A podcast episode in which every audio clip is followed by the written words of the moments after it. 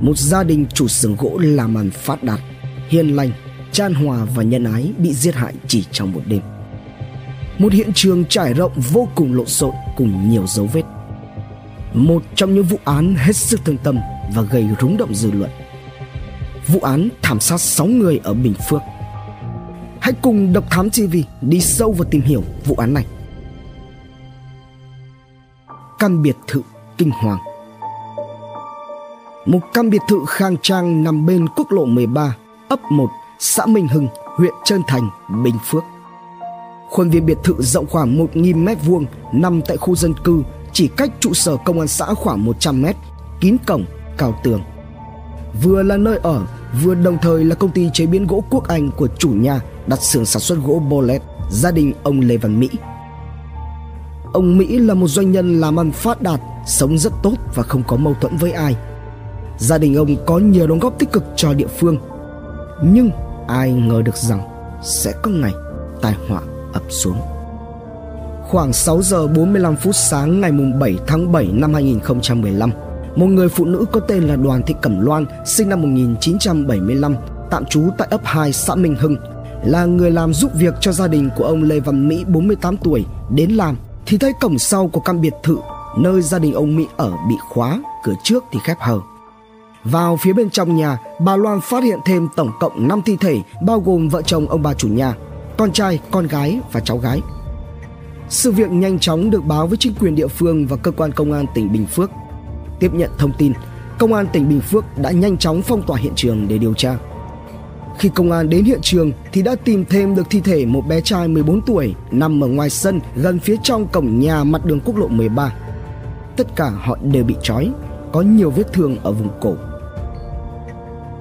Những người thiệt mạng trong căn biệt thự này bao gồm ông Lê Văn Mỹ, sinh năm 1967, tên thường gọi là Quốc, chủ nhà. Bà Nguyễn Lê Ánh Nga, sinh năm 1972, vợ ông Mỹ, tên thường gọi là Ánh. Lê Thị Ánh Linh, sinh năm 1993, con gái ông Mỹ. Lê Quốc Anh, sinh năm 2000, tên thường gọi là Bôn, con trai ông Mỹ. Dư Thị Tố Như, sinh năm 1997, là cháu ruột bà Nga và dương Minh Vĩ, tên thường gọi là Bo, sinh năm 2001, cháu bà Nga và em gái Như. Như và Vĩ là hai chị em, thường xuyên ở cùng với gia đình ông Mỹ bởi do mẹ là em gái của bà Nga đã ly dị từ lâu và gọi bà Nga bằng mẹ. Tại hiện trường, một điều kỳ diệu đã xảy ra. Bé gái là con gái út của ông Mỹ có tên thường gọi là Na, khi đó 18 tháng tuổi, ngủ chung với cha mẹ nhưng lại may mắn sống sót. Lãnh đạo công an tỉnh Bình Phước xác định đây là một vụ án đặc biệt nghiêm trọng. Công an tỉnh Bình Phước phối hợp với Bộ Công an để điều tra. Ngay từ trưa ngày 7 tháng 7, Bộ Công an đã điều động những điều tra viên, trinh sát dài dạn kinh nghiệm thường tham gia đánh án đặc biệt nghiêm trọng như là vụ Lê Văn Luyện hay vụ Nguyễn Đức Nghĩa có mặt tại Bình Phước để hỗ trợ. Khu vực xung quanh hiện trường nhanh chóng xôn xao.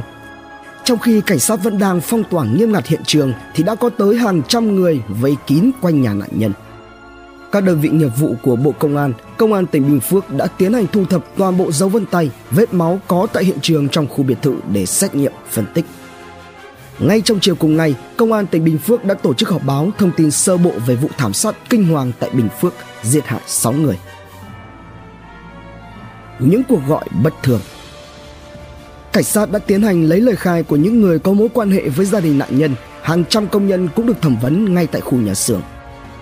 Trong quá trình làm việc với cơ quan điều tra, người em trai của chủ nhà và người tài xế chở hàng cũng đã cung cấp những thông tin hết sức quan trọng cho cơ quan điều tra. Đó là đều đã nhận được những cuộc điện thoại lạ vào dạng sáng ngày 7 tháng 7. Lúc 3 giờ 18 phút sáng ngày 7 tháng 7, anh Nguyễn Lê Hưng, 33 tuổi, là em trai của bà Nga phát hiện ra cuộc gọi nhỡ của cháu Như và cháu Linh nên gọi lại nhưng không thể liên lạc được. Gọi thêm vài lần nữa thì cả hai đều nghe máy, nói cậu Hưng ơi với giọng rất bình thường rồi tắt máy. Do đột ngột bị các cháu gọi vào lúc rạng sáng, anh Hưng trở nên rất lo lắng.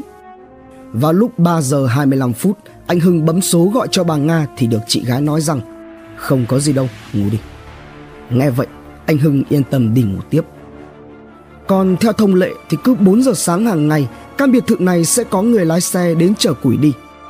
Tuy nhiên, khoảng 3 giờ ngày mùng 7 tháng 7 người tài xế chở củi thân thuộc bỗng nhận được cuộc điện thoại của bà Nga nói rằng bữa nay không cần đến chở củi nữa.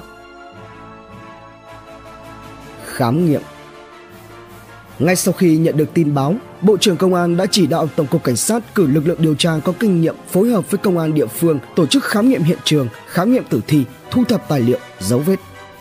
Giám đốc Công an tỉnh, thủ trưởng cơ quan điều tra đã có mặt tại hiện trường để chỉ đạo các lực lượng tiến hành ngay các biện pháp điều tra ban đầu. Quan trọng nhất là công tác bảo vệ hiện trường và tổ chức lực lượng tiến hành khám nghiệm hiện trường. Phòng kỹ thuật hình sự cũng đã huy động toàn bộ lực lượng của đơn vị gồm 11 cán bộ chiến sĩ cùng với 4 cán bộ của Cục Cảnh sát Hình sự phía Nam Cuộc khám nghiệm được tiến hành trong vòng 3 ngày từ ngày mùng 7 đến ngày mùng 9 tháng 7. Bên trong căn nhà, cảnh sát cũng đã thu giữ được nhiều vật chứng và dữ liệu, bao gồm một số camera an ninh. Điểm phức tạp của căn biệt thự đến từ xưởng gỗ của gia đình ông Mỹ có hơn 100 công nhân làm việc và thông với biệt thự. Trong khuôn viên nhà được lắp đặt rất nhiều camera, nhưng sau khi vụ án xảy ra thì cảnh sát không thu được hình ảnh. Theo người thân của nạn nhân, gia đình ông Mỹ đang sửa chữa căn nhà phía sau nên đã tạm ngừng hệ thống điện Việc không thu giữ được dữ liệu camera an ninh vào khoảng thời gian trước khi vụ án được phát hiện dẫn đến việc truy bắt hung thủ sẽ khó khăn hơn rất nhiều. Tại hiện trường có nhiều dấu hiệu cho thấy có sự chống cự của các nạn nhân từ trong nhà ra đến ngoài sân. Tiếp tục kiểm tra, khám nghiệm hiện trường, lực lượng khoa học hình sự tìm thấy 5 dấu vân tay trên cửa. Bước đầu, cơ quan điều tra nhận định đây có thể là một vụ giết người cướp của bởi một số vật dụng trong nhà như tủ, túi sách, ví có dấu hiệu bị lục lọi. Tuy nhiên, một số tài sản có giá trị như chiếc ô tô Audi trị giá hơn 5 tỷ đồng, một ô tô hơn 1 tỷ đồng và nhiều xe tải phục vụ chuyên chở hàng hóa thì vẫn còn lại tại gara. Tới ngày 10 tháng 7, cơ quan công an mở rộng phạm vi điều tra với bán kính lên tới hàng trăm mét quanh hiện trường vụ thảm sát 6 người. Hàng trăm cán bộ chiến sĩ công an đã tiến hành điều tra, khám nghiệm hiện trường cả ngày và đêm. Nhiều thùng rác, khuôn viên nhà dân ở gần đó cũng bị sới lên để truy tìm các dấu vết, chứng cứ dù là nhỏ nhất của hung thủ. Quá trình khám nghiệm hiện trường đã phát hiện và thu giữ được tổng cộng 156 dấu vết vật chứng các loại. Sau khi sàng lọc, những dấu vết quan trọng đã được chuyển đi giám định, trong đó có những dấu vân tay khả nghi đã được chuyển về Trung tâm Thông tin Tội phạm được đặt tại Cục Hồ sơ Nghiệp vụ Cảnh sát. Bằng những trang thiết bị và phần mềm hiện đại, các chiến sĩ hồ sơ đã có được những manh mối quan trọng để cơ quan điều tra định hướng được động cơ gây án và khoanh vùng được những đối tượng tình nghi. Một trong những nhận định quan trọng đó là đây không phải là tội ác được thực hiện bởi một người. Để công tác khám nghiệm tử thi đảm bảo an toàn và nhanh chóng kịp thời, 16 giờ 30 phút chiều ngày 7 tháng 7, thi thể của 6 nạn nhân đã được đưa về bệnh viện đa khoa huyện Trơn Thành để phục vụ công tác khám nghiệm tử thi. Trong quá trình này đã tiến hành thu mẫu vân tay, vân chân để phục vụ giám định dấu vết đường vân, thu mẫu máu để giám định ADN. Trên thi thể của các nạn nhân có dấu vết bị trói, cùng với đó là nhiều vết đâm chí mạng đồng thời vùng cổ có nhiều vết đâm. Điểm đặc biệt cho thấy mức độ ra tay tàn độc của hung thủ là tất cả các nạn nhân đều bị đâm thủng tim. Điều này đã giúp cho ban chuyên án đánh giá đối tượng gây án không phải là giết người cướp tài sản đơn thuần mà còn phải có quen biết và có mâu thuẫn sâu sắc với gia đình nạn nhân. Ngay cả nếu như có mâu thuẫn về làm ăn, thuê sát thủ chuyên nghiệp thì cũng không thể ra tay tàn bạo như vậy. Điều tra Chiều ngày 8 tháng 7, cơ quan cảnh sát điều tra công an tỉnh Bình Phước đã ra quyết định khởi tố vụ án và thành lập ban chuyên án điều tra truy xét thủ phạm giết 6 người cướp tài sản.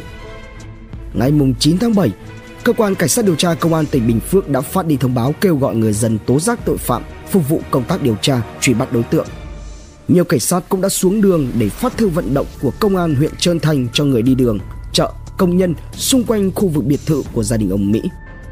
Cũng trong sáng cùng ngày, ông Phạm Đức Thiệu, Phó vụ trưởng vụ trật tự xã hội Viện Kiểm sát Nhân dân tối cao cùng với Thiếu tướng Hồ Sĩ Tiến, Cục trưởng Cục Cảnh sát điều tra tội phạm về trật tự xã hội Tổng cục Cảnh sát Bộ Công an kiểm tra lại hiện trường vụ án. Đồng thời, cơ quan công an tiếp tục khoanh vùng đối tượng và cử các mũi trinh sát khẩn trương điều tra theo dấu vết của tội phạm. Ngoài phối hợp với các biện pháp nghiệp vụ hiện trường, ban chuyên án đã phối hợp với công an địa phương các tỉnh như Bình Dương, Tây Ninh, Đồng Nai, Đắk Nông và thành phố Hồ Chí Minh ra soát toàn bộ các băng nhóm tội phạm, các đối tượng hình sự để truy xét về mối quan hệ làm ăn của ông Mỹ và coi đó có phải là nguyên nhân của vụ thảm sát hay không. Công an đã liên tục gọi hỏi lấy lời khai của nhiều nhân chứng và người có liên quan, trong đó có cả người giúp việc cho gia đình, những công nhân làm việc tại công ty và thậm chí là cả những công nhân vừa bị ông chủ cho nghỉ việc. Tất cả những mối quan hệ về làm ăn, quan hệ xã hội của các nạn nhân đều được cơ quan điều tra khoanh vùng để truy xét đối tượng. Theo thông tin thu thập được, vợ chồng ông Mỹ rất nhân hậu, cưu mang nhiều lao động nghèo, hầu hết đến từ các tỉnh miền Tây. Ngoài việc kinh doanh, vợ chồng ông Mỹ cũng có quan tâm chăm sóc đến đời sống công nhân. Vào các dịp tất niên, ngoài việc tổ chức chiêu đãi tiệc thì bà Nga còn có mua xe máy, tivi, tủ lạnh để những người làm công bốc thăm may mắn. Gia đình ông Mỹ không những cưu mang nhiều lao động nghèo mà còn là mạnh thường quân ở địa phương. Nhìn chung, vợ chồng ông Mỹ sống tràn hòa với hàng xóm láng giềng, chưa từng vi phạm pháp luật. Mới đây, ông Mỹ đầu tư một mảnh đất ở huyện Hớn Quản, Bình Phước có kế hoạch di rời dần nhà xưởng ra khỏi khu dân cư. Ông Mỹ đã chuyển nhiều máy móc thiết bị đến đó. Tuy nhiên, đây cũng là thời điểm mà công việc kinh doanh của vợ chồng ông gặp phải trở ngại. Hay có lần, ông Mỹ đã nói với cậu em là đang nợ tiền hàng khoảng 5 đến 10 tỷ đồng. Còn vào thứ sáu tuần trước thì ông Mỹ hẹn với chủ nợ để trả tiền, nhưng ông này đã đi thành phố Hồ Chí Minh nên sự việc không diễn ra như dự định. Bên cạnh đó, tất cả những diễn biến về tâm lý của những người thân, người đến viếng đám tang đều được các điều tra viên quan sát đưa vào tầm ngắm đối với các đối tượng tình nghi. Nghi phạm Trong quá trình điều tra, khi tìm hiểu ai trong số các mối quan hệ của từng nạn nhân đang có mâu thuẫn thì đầu mối được các trinh sát của cục C45 đặc biệt quan tâm là mối quan hệ của Lê Thị Ánh Linh, con gái ông Mỹ. Linh từng yêu một thanh niên từ nhiều năm trước. Với những chứng cứ thu thập ban đầu thì có thể xác định mối quan hệ tình cảm của Linh là có căn cứ để dẫn đến ám mạng. Hơn thế, một đối tượng tình nghi ban đầu là bạn trai hiện tại của Linh cũng cho biết thời gian qua Linh có lo lắng vì bạn trai cũ gọi điện thoại hàm dọa từ những thông tin có được, cơ quan điều tra đã đặt đối tượng vào diện nghi vấn và theo dõi mặc dù người này có đầy đủ các chứng cứ ngoại phạm. Đối tượng được xác định là Nguyễn Hải Dương, sinh ngày 1 tháng 2 năm 1991 tại An Giang, hộ khẩu thường trú ấp Long Hạ, xã Kiến An, huyện Chợ Mới, tỉnh An Giang. Hiện trú tại số 290 Sượp 10, tổ 2, ấp 1, xã Nhị Bình, huyện Hóc Môn, thành phố Hồ Chí Minh. Trình độ văn hóa 12 trên 12, nghề nghiệp công nhân, Nguyễn Hải Dương là con cả của ông Nguyễn Phú Hải sinh năm 1968 và bà Trần Thị Kim Thu sinh năm 1970, chưa từng có tiền án tiền sự. Dương là người yêu cũ của Linh, hai người chia tay vì Linh là người chủ động. Trước khi chia tay, gia đình ông Mỹ có cấm cản không đồng ý mối quan hệ giữa Linh và Dương. Hơn thế nữa, Dương từng có thời gian ở cùng nhà với gia đình của ông Mỹ. Trong suốt đám tang của gia đình nạn nhân, Dương luôn túc trực không hề tỏ ra sợ sệt hay lẩn tránh. Ngày 8 tháng 7, thi thể của 6 nạn nhân được công an bàn giao cho gia đình để tổ chức tang lễ. Khi thấy Dương xuất hiện tại hiện trường, lực lượng công an đã tiếp cận khéo léo mời về trụ sở làm việc. Đấu trí Lần đầu tiên khi bị cơ quan điều tra triệu tập về từ đám tang của các nạn nhân, Nguyễn Hải Dương khá là lì lợm, với gương mặt tỉnh queo, nhất quyết không khai. Dương liên tục hỏi vặn lại các câu hỏi của trinh sát và đưa ra những lập luận từ các chứng cứ ngoại phạm của mình và đưa ra nghi vấn rằng tại sao mình lại bị nghi ngờ. Dương đã rất tự tin cho rằng cơ quan điều tra không thể tìm ra dấu vết cũng như các chứng cứ có liên quan đến mình. Chứng cứ ngoại phạm của Nguyễn Hải Dương nằm ở việc vào tối ngày 6 tháng 7, Dương có mời rất nhiều bạn bè tập trung ăn nhậu ở Họng Môn đến khuya.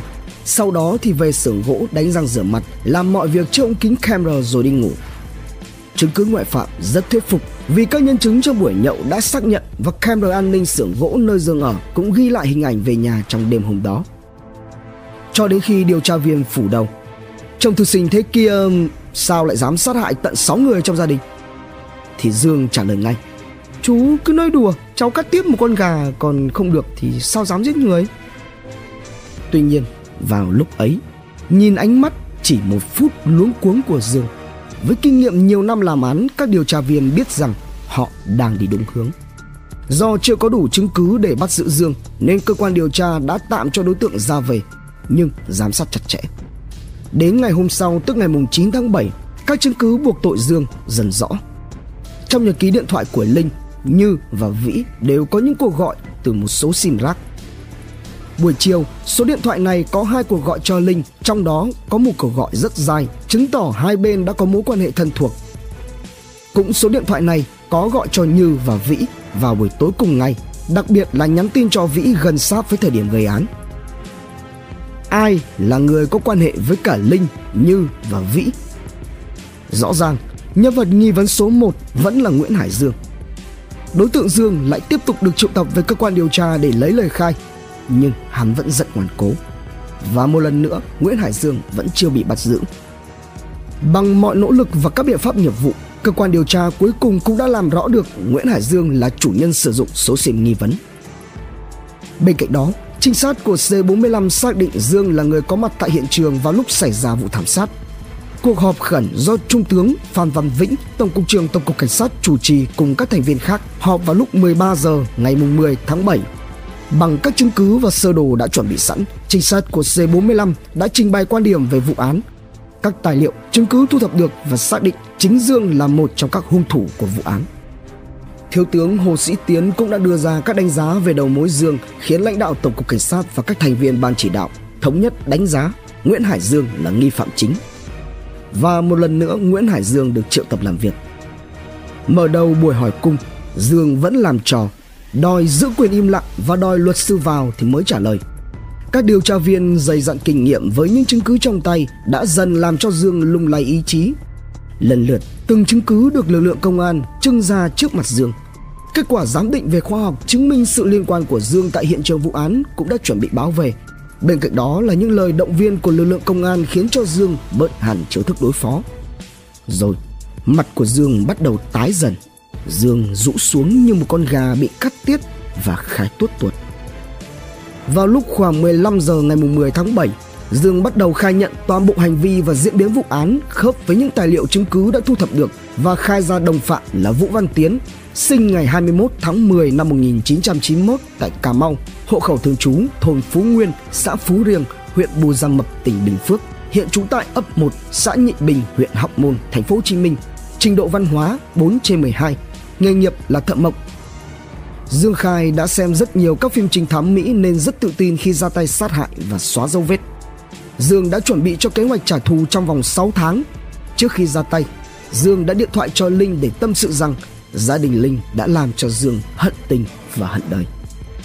Ngay khi Dương khai nhận khớp được toàn bộ chứng cứ, lời khai, lệnh bắt được đưa ra, các trinh sát lập tức lên đường Đường vào nơi nhà trọ của gia đình Vũ Văn Tiến ngoan ngoeo nhão nhoẹt bùn đất sau cơn mưa chiều nhưng cũng không cản được bước chân của công lý.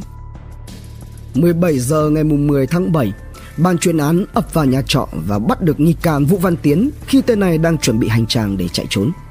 Quá trình khám xét đã thu giữ được gần như toàn bộ các tăng vật mà các đối tượng dùng để gây án, tài sản cướp được chưa kịp tiêu thụ hay giấu giếm. Sau khi bị bắt, Tiến biết không thể che giấu về hành vi nên ngay lập tức khai báo ngay tại phòng trọ toàn bộ quá trình bàn bạc lên kế hoạch và diễn biến vụ thảm sát gia đình ông Mỹ.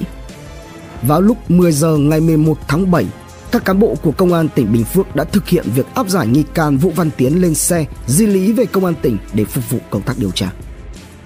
Như vậy, Nguyễn Hải Dương và Vũ Văn Tiến đã lộ diện và khai nhận. Tuy nhiên, thực sự con số chỉ là hai. Quá trình thực hiện tội ác của chúng như thế nào? Sẽ phải đền tội ra sao? Đón xem vụ án thảm sát 6 người ở Bình Phước phần 2 tại Độc Thám TV. Nguồn tham khảo và tổng hợp Bản án hình sự sơ thẩm 45 sượt 2015 sượt HSST ngày 17 tháng 12 2015 về Nguyễn Hải Dương, Vũ Văn Tiến, Trần Đình Thoại về tội giết người trong vụ thảm sát 6 người ở Bình Phước. Công an Nhân dân, Sài Gòn Giải Phóng, Đời Sống và Pháp Luật, VOV, Tuổi Trẻ, Kiểm sát Online, VN Express cùng nhiều nguồn khác. Độc Thám TV